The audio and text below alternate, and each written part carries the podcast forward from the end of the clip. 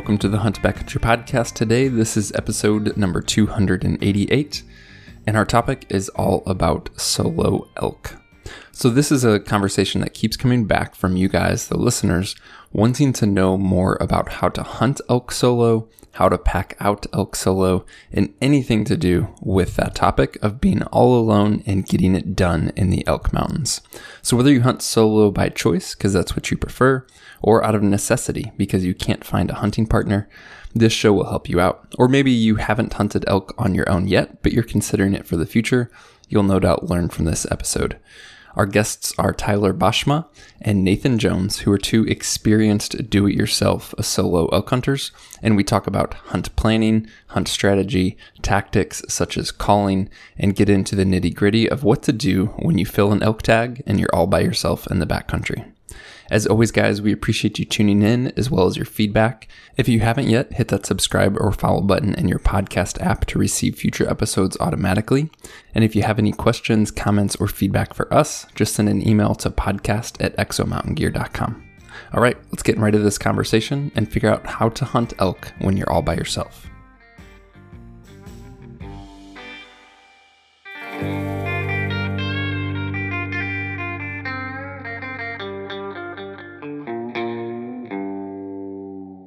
Well, fellas, welcome to the Hunt Backcountry podcast today. I am uh, excited to have you both on. We've had you on Tyler and Nathan in separate episodes, but never together. But I guess like, like a good starting point, just to kind of give context, is you two go back uh, professionally and then from hunting and things like that. So, Tyler, tell us the story of how you you met Nathan, and honestly, even going back to the first podcast we had Nathan on, Tyler, you you suggested that we did that. So I'll let you kind of just give a little bit of backstory there. Um, so I think we were kind of separated at birth. just kidding. uh, no, I, I, moved to Oregon, and uh, I'd heard of this guy Larry Jones um, my whole life, and uh, lo and behold, I moved to Oregon, to take a job at a at a dam, and there's this guy there that he really likes to elk hunt. We're about the same age, and lo and behold, he's uh he's Larry D. Jones's nephew. And I guess uh you know from right away, I guess he got some some street cred if you want to call it that. We uh yeah, since then we we basically both just didn't stop talking about hunting at work, and we never did hunt together, which was well we had bear hunting. I guess I don't know. Yeah, we Does went bear hunting. I don't know if that counts.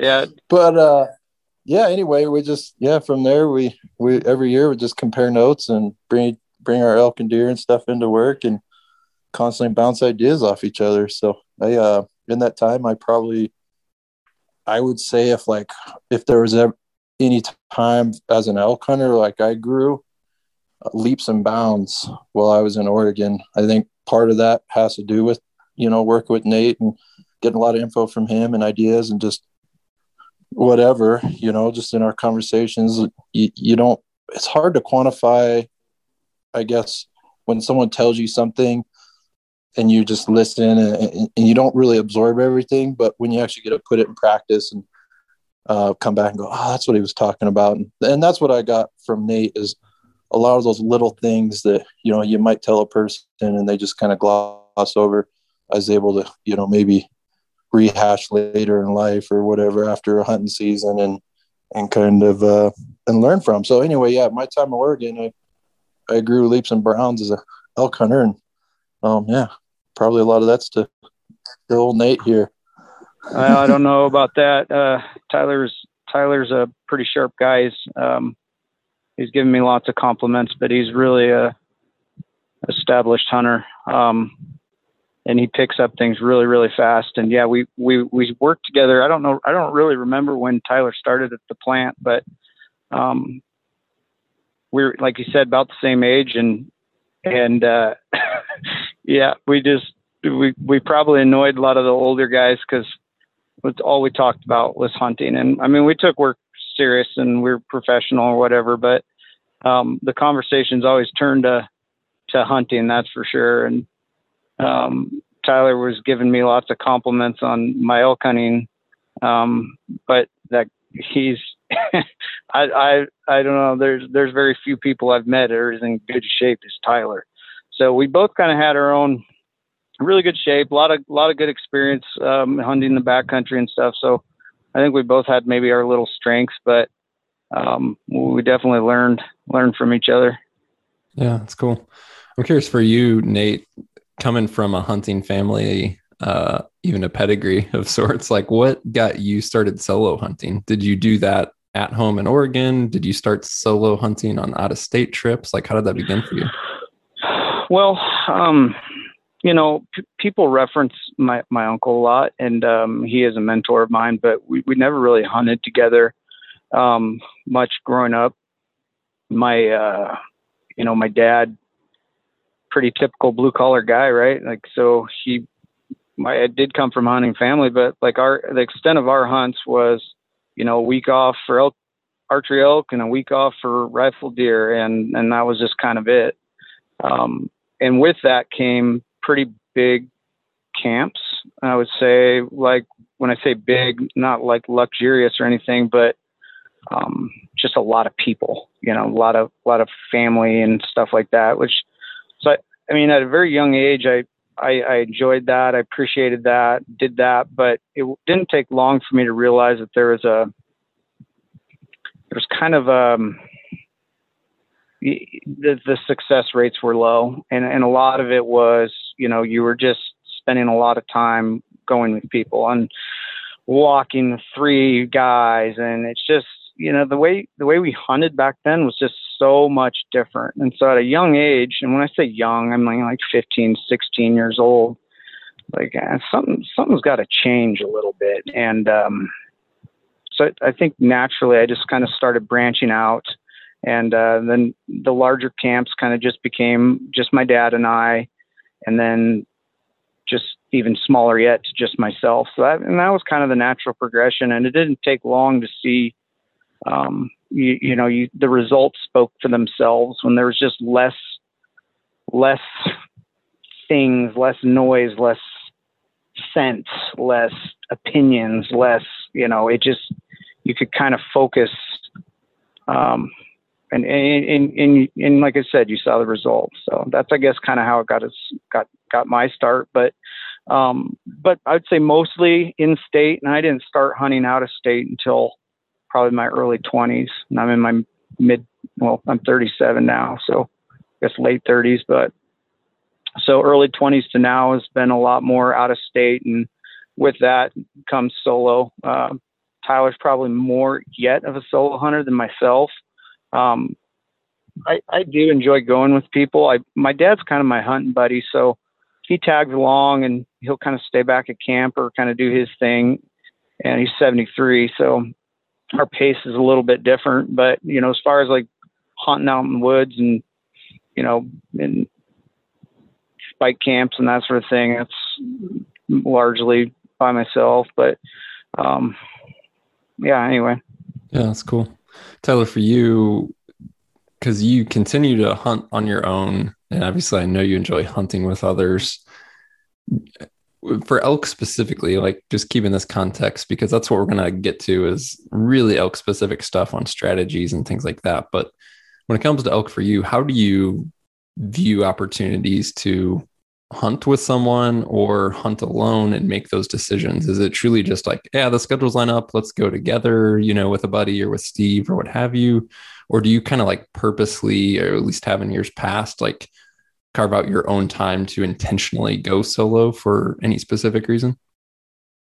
Um, dude, I'm I'm all over the map really with that, but I guess the one place I lean to is I, I definitely like my time, like I, I kind of am selfish with, you know, when I have a tag in my pocket and I just maybe want it to be my way, like, and like Nate said, I, and it's, it's, it's just one of those things like I have my pace and sometimes it's not a fast pace. Like sometimes that, um, you know, I might kind of just take things a little bit easier and it's just a lot easier when you don't have someone else there as far as that goes to kind of, you're always like, it just, unless you're really in tune with somebody, it's hard to be like, all right, this is the pace that I feel like we should be at. And the other person, they just automatically know to do that. So I guess when it's my hunt, um, I probably lean towards just going out on my own. I definitely have had fun especially more recently, like the hunt I did with you and Steve this last year. Like I love just coming and helping. Like um, the first bull I called in for self was actually for Steve, and man, I just had so much fun with that that I guess it's hard for me to say. I just I guess in that regard, I want to share it by like you know letting them or helping them fill a tag or you know whatever that means. Um but yeah when it comes time for my own stuff i kind of like to just do my own thing and yeah. Well it's so also not to not to interrupt but um one thing is like when tyler and i work together right we're you only have so many guys on the crew so it's pretty critical to kind of cycle your time to where you're not putting other guys in a bind or anything like that so um you know, not to hijack what Tyler's saying, but there's some of it is just leave. And, you know, we're not the type of guys that are just going for a week, you know, once, once every other year. It's, you know, there's four or five weeks on the books. So, I mean, realistically, just in that, in that sense right there, you don't have that many people or that, that I know personally that are that, um, you know, either have the means or the, the time off or just the family life to be able to do something like that. So, sometimes just by design, like one, A, having your own time, like Tyler said, really hits home. But on the other side of that coin, it's some of it logistically is just, you know, you only have so many weeks and you just kind of got to fit your time in when the opening's available. And sometimes that might be Wednesday to Monday, you know, like kind of weird timeline. So some of it's by design too. yeah I mean, there's um, this podcast really came about just because this topic keeps coming up. We keep getting questions about it um, in all different aspects of hunting solo and hunting elk solo and everything from calling setups to breaking down elk solo to packing out elk solo, which we'll get to. Um, but one thing I've seen is there's like some of these guys asking these questions are probably kind of going back to what you said nathan like they've hunted elk but they're not too satisfied with like the results or what they have been doing or who they're hunting with and so they're thinking about venturing off solo. So they have some backcountry experience they have some elk hunting experience but like to them like this going solo for elk's next level and they're they're trying to figure that out. And then we also have guys who they're new to the backcountry. They're new to elk hunting period. Like maybe they're a guy who's from the Midwest or out east who wants to go west and they just can't find someone to go with, right? So for them, it's not only I'm hunting elk solo, it's I'm hunting elk for the first time. I'm going on an out of state hunt for the first time, maybe, or I'm living in the backcountry for five days for the first time. And they're doing all that solo at once. So, like, before we get into like real practical strategies and stuff, I just kind of want to talk about you know some of the struggles of hunting solo and kind of maybe you know for guys who are new to solo hunting like help them anticipate some of the challenges of it right so um, you know things that come to mind for sure is just mindset like until you've spent days in the mountains truly by yourself you don't, you don't know what that's like and so uh, one of the very specific questions that came through is what are some tips for keeping your mind occupied when solo hunting and I know that for both of you, you have experience now. But if you think back to some of your earlier solo hunts or just multi day uh, trips, period, like what are some of those things for you, kind of from a mindset perspective, that you both struggled with and then learned to deal with in terms of just the mindset of solo hunting? Does anything come to mind for you, Tyler? I'm trying to think. Just yeah, like staying in it and having my head in it I kind of go back to New Mexico and just like there, I just gave myself a lot of little tasks. Like water was extremely difficult to procure. So, like, I had like a, you know, whatever I would try to, you know, get in front of the elk when they were coming off water in the morning. And then I just, I had like a regimented plan, like try to really stick to as far as keep myself busy there because it wasn't just about, there was a little bit easier to do that because I could spend half a day getting to water, finding water. So I, I, you know, I always had that as like my priority. That's my mission. Where like in Alaska, you know, I always have water everywhere I went. And uh, and granted, this is going not towards elk hunting, but just backcountry hunting in general. Um, I would say, uh, just try to repeat some phrase in my head. I, I know I, and Nate's said this before too, is just keep grinding. Like I, it sounds simple and stupid, but like I'll be like down in the dumps, have just blown out an elk somewhere, and it's like, you know, those thoughts creeping in the back of your head about quitting and calling her, and uh, I can just say that one phrase, and it's like, oh, okay, next bridge. I don't know what's there, and I don't know, you know, whatever's there for me, but I got to keep moving and keep doing something. So I think to answer your question, just staying in something, like keep myself active. Like as soon as I get to that, like I'm stuck in a tent and I'm depressed, then yeah, your thoughts are a lot harder to control. So I guess yeah, just staying moving and in, in that regard. Yeah. How about for you, Nathan? That's a good point. Um, you know, I think now as as I'm a little bit more matured in my, you know, um, you know, hunting um, mindset or whatever, I, you know, the first thing that comes to mind is it's such a huge investment um, to go on these hunts, not only financially but just the burdens that you put on your family, right? Um, and and you would I think Tyler and I both, and you you as well, Marks. Like you, you spend a big part of the year really investing in your family, so you kind of have a little less guilt on going, but it's it's still there. So I mean, honestly, that helps me a lot. It's like I owe it to my family to maximize this, you know, this experience. It's such a blessing to be able to be out there. It's it's such a like a short window. Uh, it's just a magical time, and so just really focusing on that is it's I mean, it sounds kind of corny or silly, but like just just maximizing every single moment out there. It really helps me kind of like put it in perspective, maybe if I have a bad attitude or whatever. You know, and that's kind of like bigger level stuff. I mean, it's, sim- simplistic things. What Tyler said about making chores for yourself and water and you know bathing or you know what whatever it is um, that that's really that's a really good point. Um, and then it can even be simpler yet, like putting a book in your pack for the long middle of the days, right? Like, and I think that's where I feel the the um, the kind of the day drag on or the the trip drag on is usually the middle of the day. Um, you know, if I have a bull bedded down or you know something like that, um, I can stop, pull out a book, read a little bit. Um, that really seems to help because it seems like the you know the the nights are short. You know, you hunt all the way up till dark, then you got to try to get your food in you and whatever, and set up camp, and then you're up at 4:30 or whatever. So you don't get a whole lot of time. Um, so just those little things for in the middle of the day. Tyler's right. That that that that uh, that helps a lot. Mm, cool, man. A lot of good stuff in there from both of you. Um, on a super practical level, what because you guys both have families and things like that, especially when you're traveling for even out of state hunts. When you're solo, what extra like precautions do you take for safety and communication? So uh, I'm assuming something like an inReach to stay in touch, but also things that I think some guys would maybe overlook is really just having like pre communicating plans of like, okay, here's where I'm going, here's where I'm parking, you know, here's plan B, right? If I do move, um, you know, leaving that with the family, maybe giving them timelines. And like something I always do is just give them like worst case timelines. Like if I know I'm going to come out at, on Sunday, I'll be like, oh, yeah, I'll be up by like Tuesday, you know, to just like give myself that margin.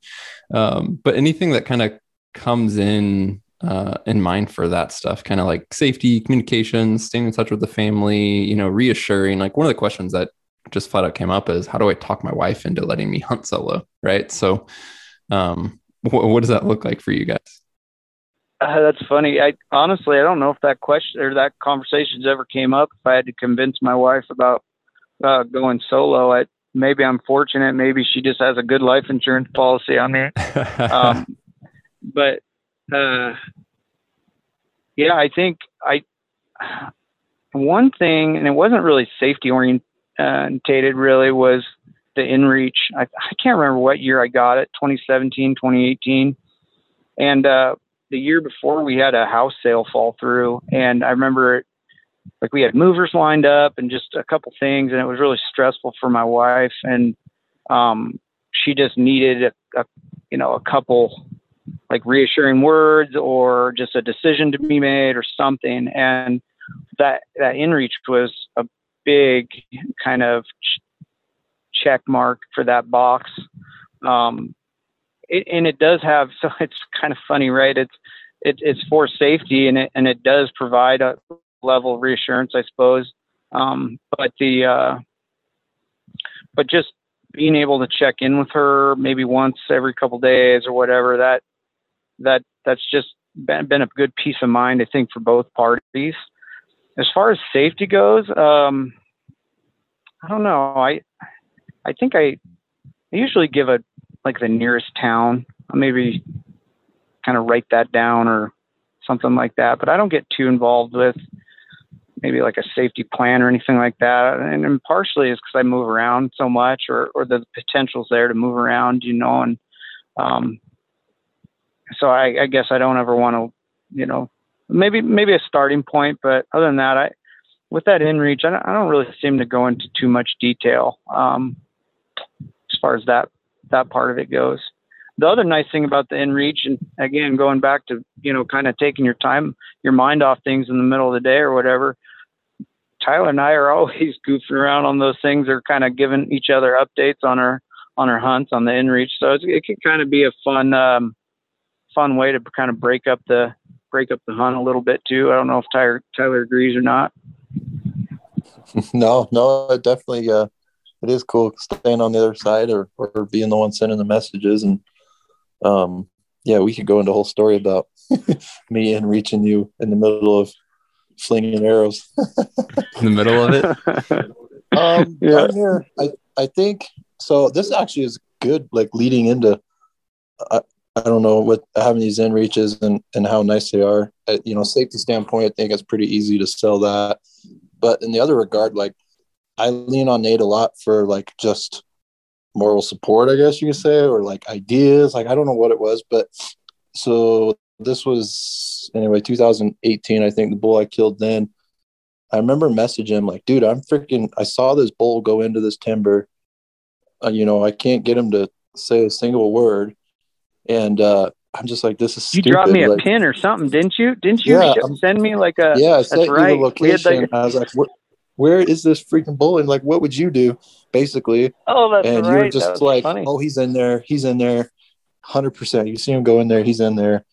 You know, keep calling. And it was like literally within two and a half minutes. I went back and looked at when I sent that message, and from when I killed that bull, and it was two and a half minutes. And I just had to So, laugh. Like I was yeah, that's two and a half funny. minutes away from quitting, basically. Like I was, you know, ready to just be like, ah, he's not in this timber and bailing. And then you just that little sentence of, dude, stay in it. He's in there. Keep calling. And it was like two more bugles as I was kind of going to that timber, and he just freaking ripped off, and it was craziness from there for the next two and a half I, minutes. I remember we Tyler still worked uh, at the powerhouse that I we worked together at that point, and uh, anyway, he was text texting me, and we were going back and forth. So I was at work, so I wasn't hunting. He Tyler was out hunting. I was at work, and I'm pretty sure I had the the whole crew in on that that whole giving them updates and stuff. And uh, Tyler ended up killing that bull. It was one a really nice elk. It was good good story. yeah, that's funny. So yeah, it can be more than safety. Yeah, that's a Yeah. super solid point. yeah, I lean on those things a lot. Like I don't, and it's probably bad, but I don't have any kind of plan with my wife. Like I might give her a general idea, like I'm gonna be, you know, wherever this part of the state. But yeah, I mean, like Nate, you know, you just move so much. It, you know, I can move from one side of a unit to the other, and you know, that's a three or four hour commitment. So yeah, it's just hard to. Dude, technology helps so much these days. I'm glad you aspect. said that, Tyler, because I I kind of was like embellished a little bit because I felt like I was being irresponsible, but I don't I don't do much with my wife, like literally just the nearest town, and it's like, all right, well, uh, there you go. Yeah. That's funny. My wife usually knows like I'm either in Colorado or Idaho or something. Yeah. that's it, you know. How how do you feel, Tyler? Uh, has anything changed in your mind with the move to Montana and you hunting grizzly country? Does that change your outlook, perspective on solo hunting?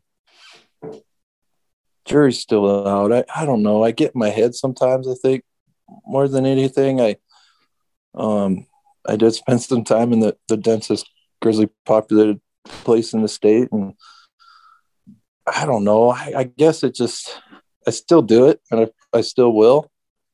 There's just maybe a little bit like I don't want to be complacent. I don't want to get to that point where I'm like, yeah, whatever, you know. There's three grizzly bear attacks a year, and I'm not going to be one of them because, you know, statistically, we're like the ones that are pushing that boundary of doing all the things that you really, you know, shouldn't say you shouldn't do in bear country, but it's just inherently we're going to be quiet. We're going to do things that put us at risk a little bit more. We're traveling at dusk and at dawn.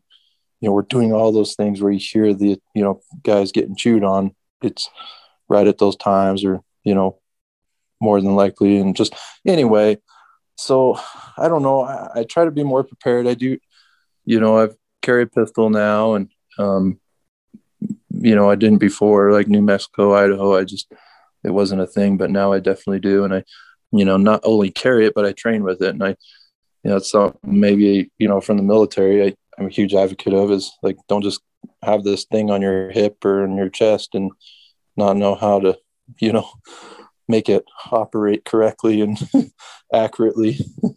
yeah. So I guess I just yeah, I don't know. It's a it's a struggle. I'm not gonna lie. I still don't know if I have an answer for you as far as um yeah, hunting in bear country is awesome. um yeah. Yeah, I don't know. It is what it is. You just go on with go on with things, I guess. So like transition into strategy stuff. Um, you know, you think of elk hunting, you can think of many different flavors of that, right? So you got guys who just call and locate a ton. You got guys who are much more spot and stalk. You got guys who like to kind of stay quiet and sneak in. And obviously, that depends on where you're hunting, terrain, hunting pressure, what have you. But if you guys could like kind of classify or talk about maybe what's your style specifically when hunting solo and maybe how that's evolved or or why that's your style. Like from a super high level, what's what's your approach to hunting elk when solo, Nate? Um, when solo, honestly, Mark, I don't know. I don't know if I could really say if I have a specific style or not. I mean, so I would and, say and, from the outs- outside, hate to interrupt you, but I, I knew like from the outside looking at how Nate does stuff, you know, at least when we talk afterwards, like he is probably, this is where I, you know, kind of was lead to the beginning of the podcast where I, you know, picked up a lot of stuff from him. He's really good at seeing the situation and adapting to it. And that's where, you know, from my time in New Mexico, where I just like call, call, call, you know, get within whatever, call, call, call. Like Nate will you know, at least from our conversation stuff, and and this might lead you into some specific thoughts, but he definitely does a good job of, you know, this bull's doing this. This is what I think is, you know, I should do, and then doing it, and then, you know, in the middle of it, if you need to or whatever, change the plan and go for that. But not being so rat holed into one specific thing, not just jumping on a ridge or you know, you know, calling his brains off or just spotting stock. Like, I feel like there, if there was a hybrid, he definitely falls in that um, category. Not saying he doesn't do one or the other really well, but um, I think you adapt per the situation really well. And yeah. Uh, yeah, and that that's a good point, Tyler. And, I, and that's kind of what I was going to lead in to say. And I think Tyler and I we, we've been friends long enough that he he mirrors pretty much everything he just said about me. So um, I and and t- Tyler, jump in if I'm um, if you agree or disagree. But I think like my my personal style growing up in um, you know the Pacific Northwest, the west side of Oregon. I mean that's a very brushy state. So um, you know that I think I'm gonna. I, have I've adapted over the years to utilize um, calls, and and I'm not I'm not a um, a good caller by any means, but I think, and I don't think you have to be a good caller. So for anybody listening, like elk, elk calling, I mean, that's how they communicate, but you don't by any means, if you listen to elk, you don't have to be a good sounding elk caller. I think of guys like, um, I forget their names, but uh, Corey Jacobson or um, the Elk Nut, mm-hmm. got his name, and then the um, yes, Paul Medel. I've listened to his podcast and uh, Joel Turner. Like those guys are just like th- their sound is so perfect. I'm definitely not one of those guys, and it, and it's good if you can be that that crisp and and perfect. But I think where where I've gener the confidence I've given myself over the years is just what I just said. It's I'm a confident elk caller. I'm confident that it works. I don't give up on that process. But I so I might start out the same way, but I think I finish differently more often than not. So, but so the whole point of that spiel is I I definitely utilize elk calls to locate them, especially in September. I mean, that's just how they're communicating. Um, but it, it, you know, you're going to know really quickly if if if that tactics is going to work, or you know, maybe the, there's there's predators in the basin, or there's hunters, or whatever, and you just you just have to adapt. So I think that's kind of what Tyler's talking about. If you're going to know pretty quick if spot and spot and stock is the way to do it, or sitting over water, or whatever. I think that's just really Tyler and I's style is to just um, just kind of be adaptable with whatever situation. But um, I think my I think we'll we're probably going to start the same, but then like I was was get alluding to is you know based on the elk behavior um, in that specific area for that specific time of year, it it can really really vary um, from hunt to hunt, day to day even. Hmm. Any uh, just kind of a yeah. Any expansion on that for you, Tyler? No, no. I think that's yeah, pretty much. I, you know, I as I think of Nate, I think of, um, yeah, him doing stuff that, you know, when you talked or whatever, like you wouldn't think. Yeah, I could think of a bully killed. Oh, it was like the second year I was there or something. But I correct me if I'm wrong. Is that your biggest archery bull? Uh, we want to say a state, but yeah, biggest archery bull you killed, and you spot and stalked him, or you called and you got him to bugle one time, and then you stalked into the thick country. Like that's yeah, all you needed was one. Yeah, um, it, it wasn't quite my biggest, but it was a really, really good bull. One of my probably top three bulls, and um, yeah, he, I think bugle once, and I and I kind of sat on it. It got warm, the thermals changed, and I just kind of camped out in that area until the thermals got right, which was all day. And it's hard. That's hard to do, right? Like that's hard to just say there's an elk up there in that pocket of trees. He hasn't left, and I'm just going to waste a whole day laying here, waiting for the thermals to change, and then try to go kill him. You know, when they could move off or wind you or you know a number of different reasons um, for it to not be there. But like Tyler said, it just ended up working out that he was. Uh, I got him to crack later that afternoon to a cow call, but he was still was early. It was like September 4th or something, and um, eventually closed the gap.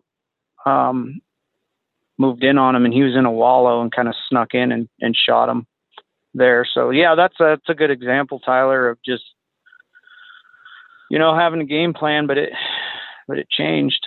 The other thing, kind of goofy about that one was it sounded like a. I mean, it just sounded like a really, really wimpy bull, like kind of what you would think a raghorn or a spike would sound like. He had this really wimpy bugle, and um, so was, that was another added piece to that um, situation where it's like, do I really want to kind of stay down here way in this canyon to um, to like wait out a spike or a raghorn, you know? So, it, so you can imagine my surprise when I when I snuck in. I was like, good lord, it's a really really big bull. That's cool. How do you so like in that instance? You got him to fire off it sounds like morning or mid morning and had the patience to stay there. And something i think a lot of guys would question in that situation when that bull gets quiet is is he still there? You know like having the patience like you said to not only know what type of bull he is whether he's raghorn spike or a stud but to really kind of understand is he even going to be there? Like is that time being patient well spent? And i feel like so many guys and we have this picture of elk hunting where it's like action, right? Like it's you're calling and elk are calling back and things are happening. And I feel like in elk hunting, especially, guys just don't have patience or maybe as much patience as they should. Um, yeah. And so, how do you yeah, think through those things? Well, so that particular one, like again, this one Tyler has uh, is tied to pretty well because he he had the tag. This was his tag, and if you know Tyler very well, he's always drawn some awesome tag. True story. I had, yeah, you know, Mark. True so, story.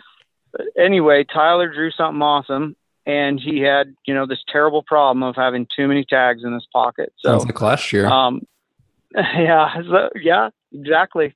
Um, so he, uh, we were, he was nice enough to transfer the tag to me. Idaho allows you to do that. So, um, paid some fees and this and that, and transferred the tag to me. So I had. So the reason I'm telling you that is it was it was uh I don't know what was it Tyler like a week or two before the season, and um, I just I had zero experience. I was able to call the bio, biologist for that area, basically just kind of pointing on a map, and went and tried it. Well, that's why I'm telling you that is um, you asked why did I make that decision? Well, I I was not getting into elk. Like I hunted pretty hard for a couple days, and that was the first bugle I heard. It was the first bugle I heard, and that was the second elk I seen. So I was kind of like, man, I I don't know. Like I didn't have a whole lot of choices in that particular. It wasn't like, well, I have five bulls to choose from. Which one would I, you know? Because in that if in that situation, I can almost guarantee you, I would not have gone after that elk just because it sounded so small, like just such this weird little squeal. So you can't judge a bull by a bugle, and that's a perfect example, but I still think it's natural to, you know, go after the big, deep, screaming growls, uh, you know. Um, so, but in that particular instance, I didn't have a whole lot of options. So, you know, the lack of elk kind of forced my hand a little bit. Hmm. Got it. When it comes to calling, not to locate, but especially in archery, kind of to either move in, to pull elk in towards you, like more in that mid to close range. You know, you'll you'll hear guys talk about, especially with a caller shooter setup. You know, shooter goes forward, caller's back, play the arc, play the wind, use cover, blah blah blah blah. When you're solo, you don't have that, right? Like the shooter is the caller you can't necessarily play an arc unless you're moving. And so do you, do either of you guys use those types of strategies to essentially replicate this two man setup, but when you're by yourself? Meaning, are you calling and then rushing forward to change the position from where you called? Um, are you calling and circling around to get the wind in your favor? Um, you know, it's often repeated and has been my experience that elk are very good at like pinpointing call locations and being able to come to that or focus in on it if they make an approach. And so when you're solo, are you trying to overcome that or, um, you know, kind of play them, right? D, all the above. Yeah. I, I would say I don't think I've sat and called in a bull. Well, I, I called in a, my first rag bull. I just sat and called, but that was in New Mexico where they're like, you know, they don't come to a call. You know, they come to a call a lot better in New Mexico than they, they do here. They limit their seasons. They don't get pressure like they do up here, you know, on a general tag, blah, blah, blah. On a general tag, I don't think I've called in a bull where I'm in the same spot from like I am constantly moving. That is probably one thing I'm very like risk, like I'm willing to take risk when it comes to that. I, yeah, I will run out of them. Uh, you can ask Steve. I I darn near pushed him over a tree when we had a bull bugle and like go.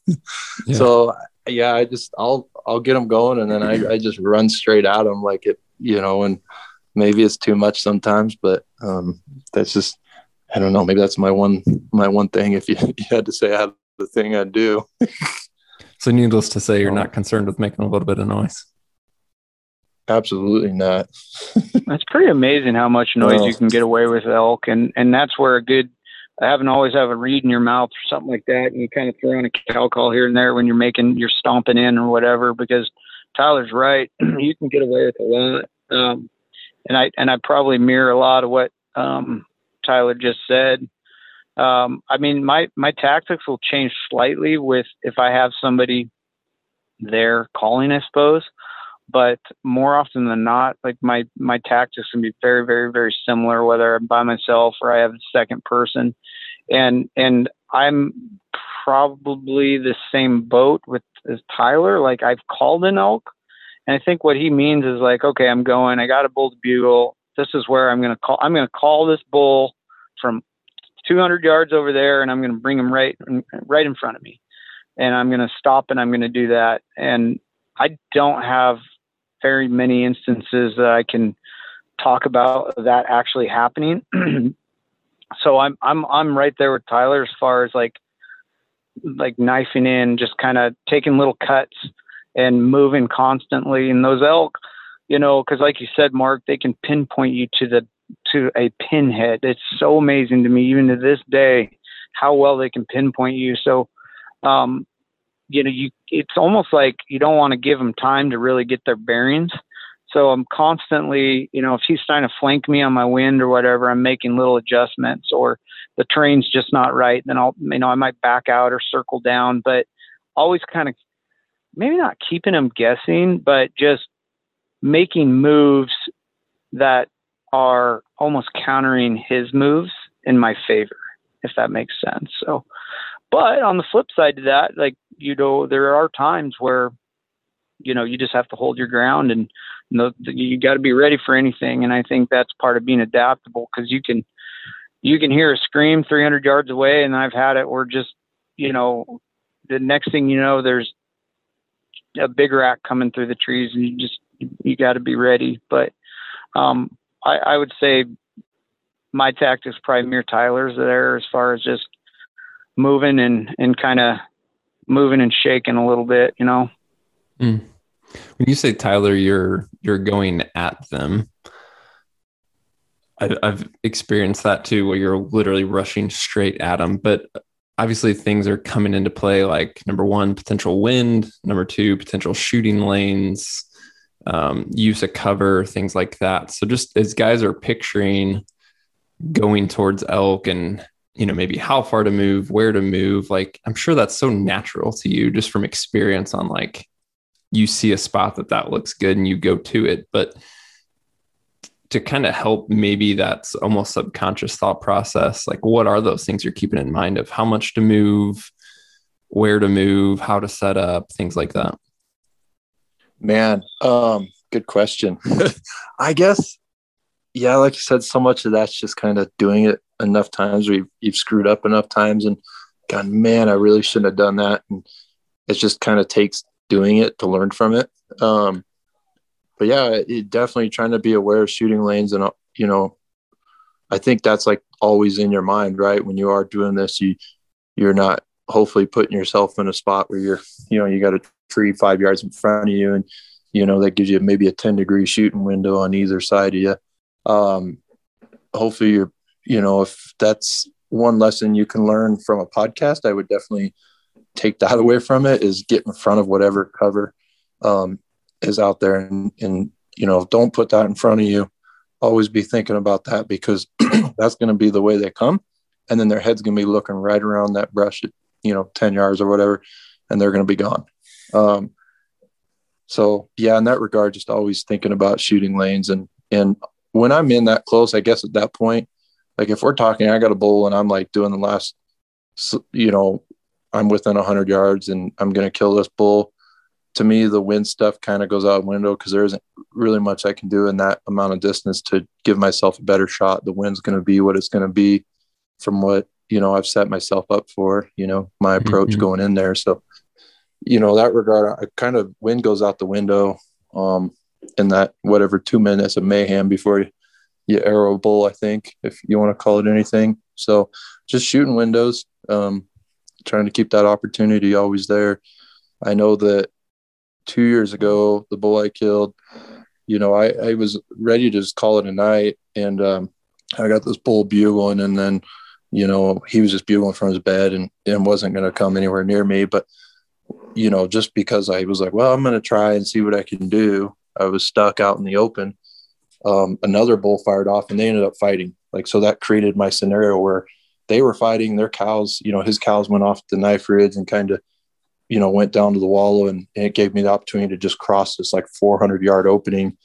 And uh, in that aspect, that bull had fought the other bull off and then was coming down. I started cow calling like a lost cow. And then I was within 80 yards and I was still running. Like I bugled and wanted to get away from that last spot I bugled. And that bull, I was trying to get, you know, I had this thing in my mind. I had to get to this tree up this knife ridge and then I'd have a good shooting lane where really I just had to get away from where I called. And he come right on the other side of this knife ridge where he was seven yards from me. And um, it's pretty wild. But yeah, I, I think that was maybe a place where just his adrenaline from fighting that other bull really helped me because you know he he gave me a I missed at seven yards and he gave me a second shot at 25 because he was just so amped from you know chasing that bull off he couldn't believe there was you know something flinging arrows at him but uh I, I definitely took a, a lot more risks than I probably even normally would have in that scenario just because yeah there was big there was a fight going on and I just I got right in the middle of it and acted like another bull coming in for round three. So um, cool. So we got a lot of questions obviously on what if you kill a bull in your solo. So before we get to um, packing out, let's talk about breaking down an elk solo. Um, one one message we got, which I thought was a super solid point that guys probably overlook because guys get concerned with the pack out and not the work that leads up to that. But this guy wrote in and said, One thing I didn't take into account was the amount of time and energy it would take to quarter and bag an elk by myself when I got one on the ground. The first elk I killed, I had a few guys there to help with quartering, bagging, and packing out the meat. The next elk, I was solo, and it took me nearly three hours to get it all quartered and bagged up by myself. And that's when I realized the real grind began because it wasn't until I finished taking care of the elk that I realized how much energy I'd expended before I even started packing any of it out. So it's a super solid point. And, you know, again, thinking about the pack out's one thing, but it, it is a lot of work, especially solo to even break down an elk. Um, if you guys are solo, is it situational dependent on quartering versus boning out? Do you always do one or the other? What does that look like for you, Nate? Um, yeah, you, you guys are right. That, that that's a daunting process. Um, but so for me, I, I think I'm always concerned about meat quality. I'm always concerned about keeping it as clean as possible and obviously cooling it. as soon as those things hit the ground, man, you got you got to clock on them, especially during archery season. Um, I I think I probably lean towards quartering first, and I just do that because I feel like I can kind of keep it cleaner. Um, and and that and then that's going to depending on how I'm going to pack one out. Then really depends on what I do next. Now, obviously, that's a little bit situational, depend, depending on where and how elk dies. Um, if he's in a position where I just I don't have anything to tie up a leg or um, super steep hillside and I can't wrestle a quarter around, you know, maybe I'm going to bone it right on the animal and take little pieces and put in a bag. But um, I think I think for the most part, I I tend to. There's always exceptions, but I I tend to quarter them out, break it down in that aspect, and then um, and then if I need to bone it, I'll bone it. If I need to get it to, you know, I, I usually will, um, you know, make sure the uh, make some nice deep cuts along the bone itself, especially on the hams, to kind of get some of that heat out of there. Um, but anyway, that that's typically how I start, I suppose. Yeah. Anything else for you, Tyler? There. Um, yeah, I'm right there with them. It's definitely a situational dependent thing, and um, I have played with doing some pulley stuff. Um, that's super handy, as you know, Mark, where you killed your bull. Those things just are bigger there, like it's retarded. I don't know how to put it. Um, and uh, yeah, I, you know, I could wrestle around a New Mexico bull pretty easy by myself they just body wise, you know, aren't quite quite as big. I feel like, but um, yeah, some of these bulls we're killing the Rocky Mountain West, they, they have pretty darn big bodies and they, uh, yeah, it's, I think having the pulley system's money, you know, getting the quarters off. And, but then again, like you got to have trees or something there to kind of help you. Mm. You tend to then carry more rope or anything kind of specifically when solo hunting versus otherwise? Um, it's probably the same just because once I have things set in my pack, I just kind of leave them. Yeah, I, I'm a I, I take at least one roll of that 550 cord, and I usually, you know, and I don't spare it when I'm when I'm uh, when I'm cutting up an elk or breaking it down, especially hanging it. Um, you know, it comes in handy a lot. yeah. So yeah, that's a that's a good point. There is, let's say you're in a decent position um, to get the elk quartered, and hopefully not on a steep slope and stuck between trees like my West Bull was. Um, but say you're able to quarter it fairly easily. Um, how like even practically hanging it by yourself have you guys find us found a specific kind of setup or technique tyler using that pulley anything else um, on that because even that alone can be a chore and obviously we're talking solo so you're you're going to need to store the meat for some period um, while you're packing out the rest of it so any tips or things you've learned to do or not to do on even after it's quartered but you're kind of staging the meat if you will um yeah that's probably more situational but going back to the grizzly bear thing and grizzly bear country, like I definitely put way more effort in it.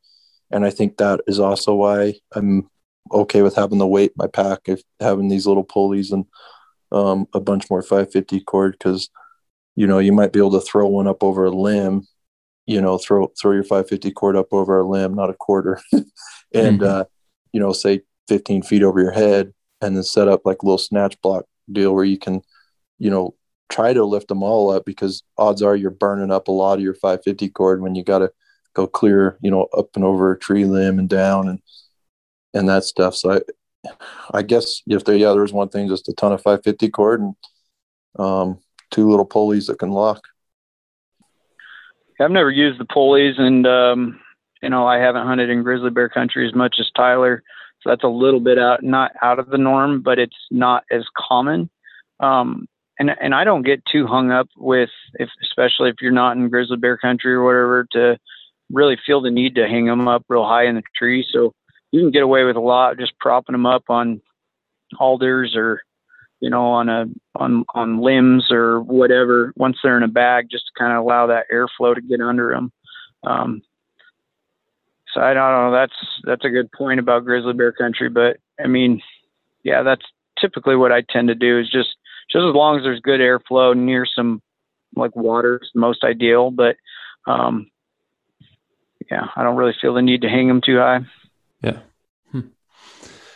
So, do you again? All these questions are situational dependent, so I always like feel like there's this asterisk here. But what do things look like for each of you personally? It's a personal decision on how deep are you willing to go? Like, do you have like a very firm limit on, all right, here's the reality of the terrain I'm in, the conditions I'm in. Obviously, it's going to vary based on temperatures, time of year, but like, you know, especially for the guys who are newer, um, maybe they haven't packed out an elk yet and they're potentially going solo. They don't realize what they're up against, right? So, for you guys who have had experience, even then, like what is your limit for essentially how deep you're willing to be when solo hunting elk? So that's a good point. Um, I, I would say, you know, we talked about solo versus non-solo, and you know, you know, guys being intimidated or, or whatever. I mean, none of like the solo hunting is so. In, in my mind, there's so many advantages that it completely outweighs any disadvantages. But the one part where I'm constantly being mindful of, you know, my limitations is packing an elk out.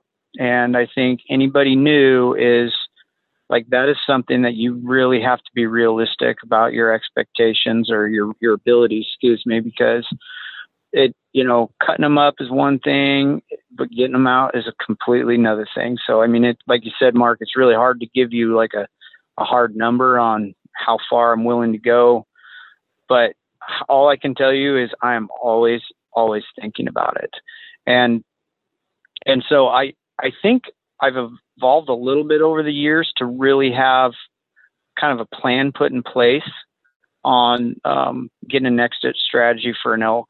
You know, so if that means you know using livestock or having a buddy on speed dial or calling around for some horse packers ahead of time, like that is really really money well spent. And if you don't have that, then um, I mean you just super mindful of that because um, like I said earlier, you got a clock on them as soon as they hit the ground.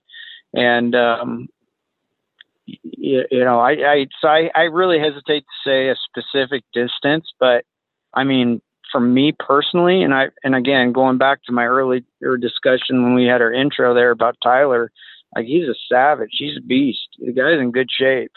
And, um, so his, his abilities are probably going to uh, exceed mine to some extent there. So, but I would say probably probably in that two mile range. I mean, any more than that, you really need to have kind of like a downhill slope in your favor, or you know, weather conditions that you can tack on a day or so, something like that.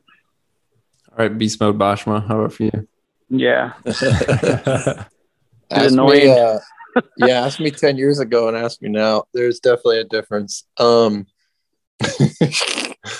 hey, uh, I would say, yeah. I mean, so much is train dependent, right? Like, you know, you could the three miles that you know, whatever, where you killed your bullets last year, Mark, like uh, more than three miles, but whatever that was, right? Jury's still out. I said it was two. Um, where I killed mine. Yeah, remember two I, from where? I, remember, I told I told Steve, I said, I think this that once we get up on this plateau, we got like two miles, and then he mapped it you know, oh. he's like oh. he's like closer to five. Yeah. So yeah, you know, the point of the story is I don't judge distance. I judge it by time. And uh, two years ago, the bull I killed here in Montana took three days to get out. So, um, in, yeah, in that, just, in that, Tyler, not to interrupt you, but that was a rifle. That was rifle season, right? That was November. Yes, and that's yeah. a huge yeah, difference. So totally that's a game changer too. Yeah. yeah. Yeah. Yeah. Definitely a good good point there to have. Yeah, that was November and it was cold and yeah, much different than September um, bow hunting. So, but I don't know um, if it was like um, country that mildly steep and you know not too bad. I, I would say three miles, but most of the time, like I guess in that regard is yeah, just trying to have a plan. Like there's so many good packers out there and so many people that you know are, are for the value. Like nate got his bull packed out i want to say it was like four or five hundred bucks. Like dude that is worth i'd pay that 10 times over. In that specific instance like it would i guarantee it would have spoiled if i had done tried to do it myself. Like it was just hot. It was hot all night. I boned it out and it was kind of a rookie move. I had it all stuffed in these game bags. It couldn't it didn't really cool as well as it should have it would have spoiled if I didn't have if I w- wasn't able to arrange that packer. So anyway, sorry, sorry to interrupt there, Tyler. Nope, nope, you're good. Yeah, that's good stuff. I mean, I had that down on the list is especially guys solo hunting, make sure you investigate what's available there, make good contacts for a packers, know how to contact them reliably, how to communicate where your position is. I mean, that goes things back to things like the inReach, right? Like that's a tool much more than I'm okay or I need help, like that can be your lifeline to a packer and to getting, you know, getting help when you got meat on the ground. So good letting them know sure. ahead of time, like, hey, this is this is the number. If you get a text from this number or whatever, right. this weird even you know, send them a like, it's not message. a spam call. You know what I mean? It's you know, this is me and blah blah blah. So I mean that's that's very helpful. Yeah, for sure.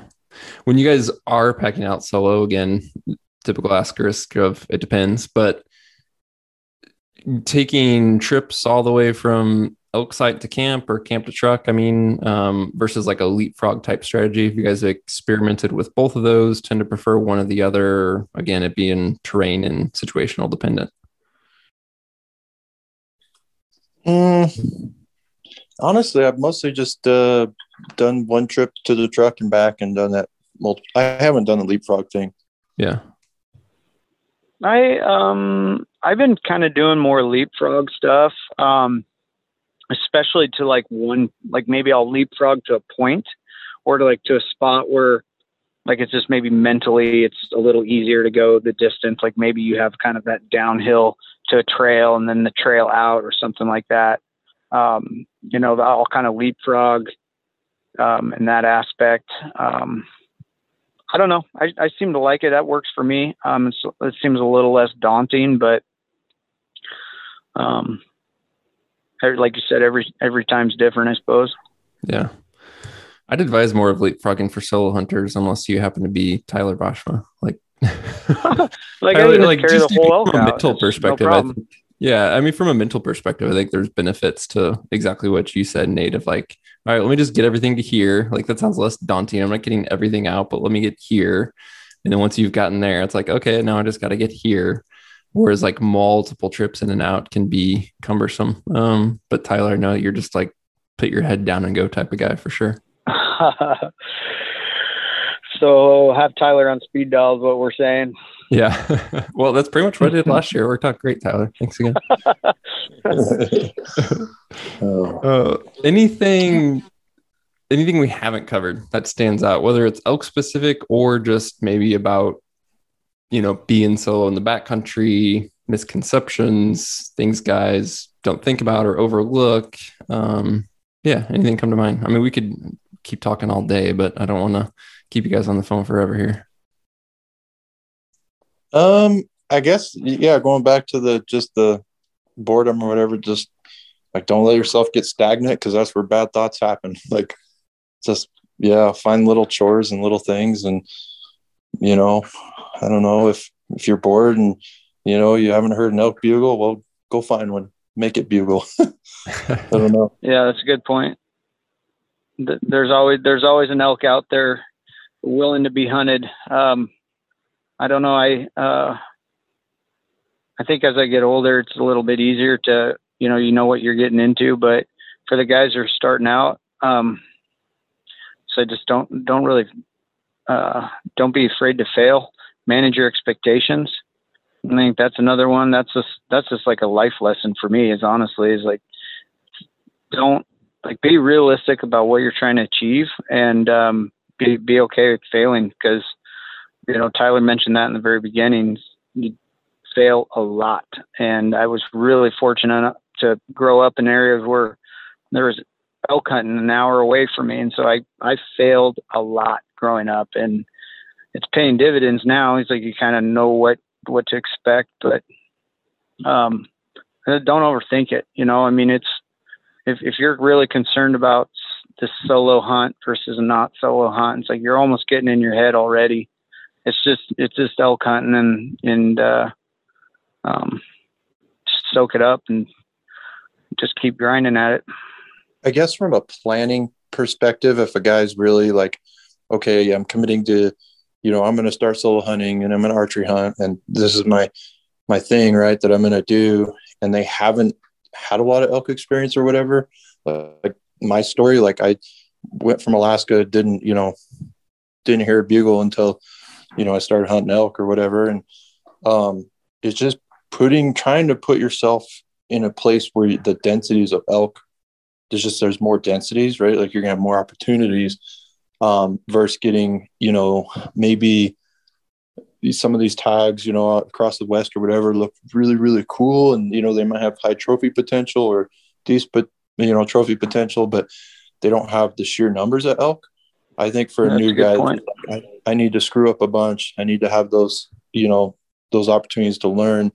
Just put yourself out there in those spots where there's the densities are high. I think, you know, from at least from a planning side, mm-hmm. all the other stuff aside, like keep that in the the hopper. Yeah, yeah, That's and where it's point, legal, Tyler. like yeah, don't pass up the opportunities either, right? So, yeah, don't be ashamed to shoot the spike, the raghorn, yeah, all exactly. that and I'm still that way, honestly. Like, um, I, I mean, I, I'm, I was been fortunate enough to fill a lot of tags because I, I haven't been picky. Honestly, I would be a terrible trophy hunter. I, I'm stoked to shoot a, a four point. I'm stoked to shoot a six point, and like just getting like Tyler's saying, getting those opportunities under your belt. Um, you can't get good at something unless you do it, you know? Mm, perfect. Guys, I really appreciate the time. Um, I definitely pulled stuff out of here, and the listeners did. Um, I'll be sure in the show notes to link to the prior episodes we've done with you guys. Um, I know neither one of you like care too much about social media or anything else like that, but uh, is there anything you want me to share out there for if guys want to go follow along or do whatever? Um, follow hunt backcountry. I, feel like you guys. I expected you, crickets on that question, so I got what I asked for. I don't know. I I mean, you guys like that's kind of you know with hunting with Steve and stuff. You you might just see my ugly mug pop up there or whatever. But well, you'll definitely be so, popping up this year. I can tell you that. Yeah, but no elk really. So well, yeah. Man, well, you, you, never know. We're we're still we're still planning things. We'll see what happens. The, the jury's still out. I could uh, quit my job and yes. just hunt all season. Yeah, I mean, I wouldn't put it past you. So, all right, guys, much appreciated. Hey, thanks, fellas. Good chatting. Well, that is a wrap on this one, guys. If you want to receive more podcasts as well as articles and other helpful content, consider signing up to become an EXO Insider. Just go to exomountaingear.com forward slash newsletter to do so. And on a weekly basis, we send out new podcast updates, articles, videos, and much more. And finally, if there's anything else we can help with, send that email to podcast at exomountaingear.com. We'll talk to you soon.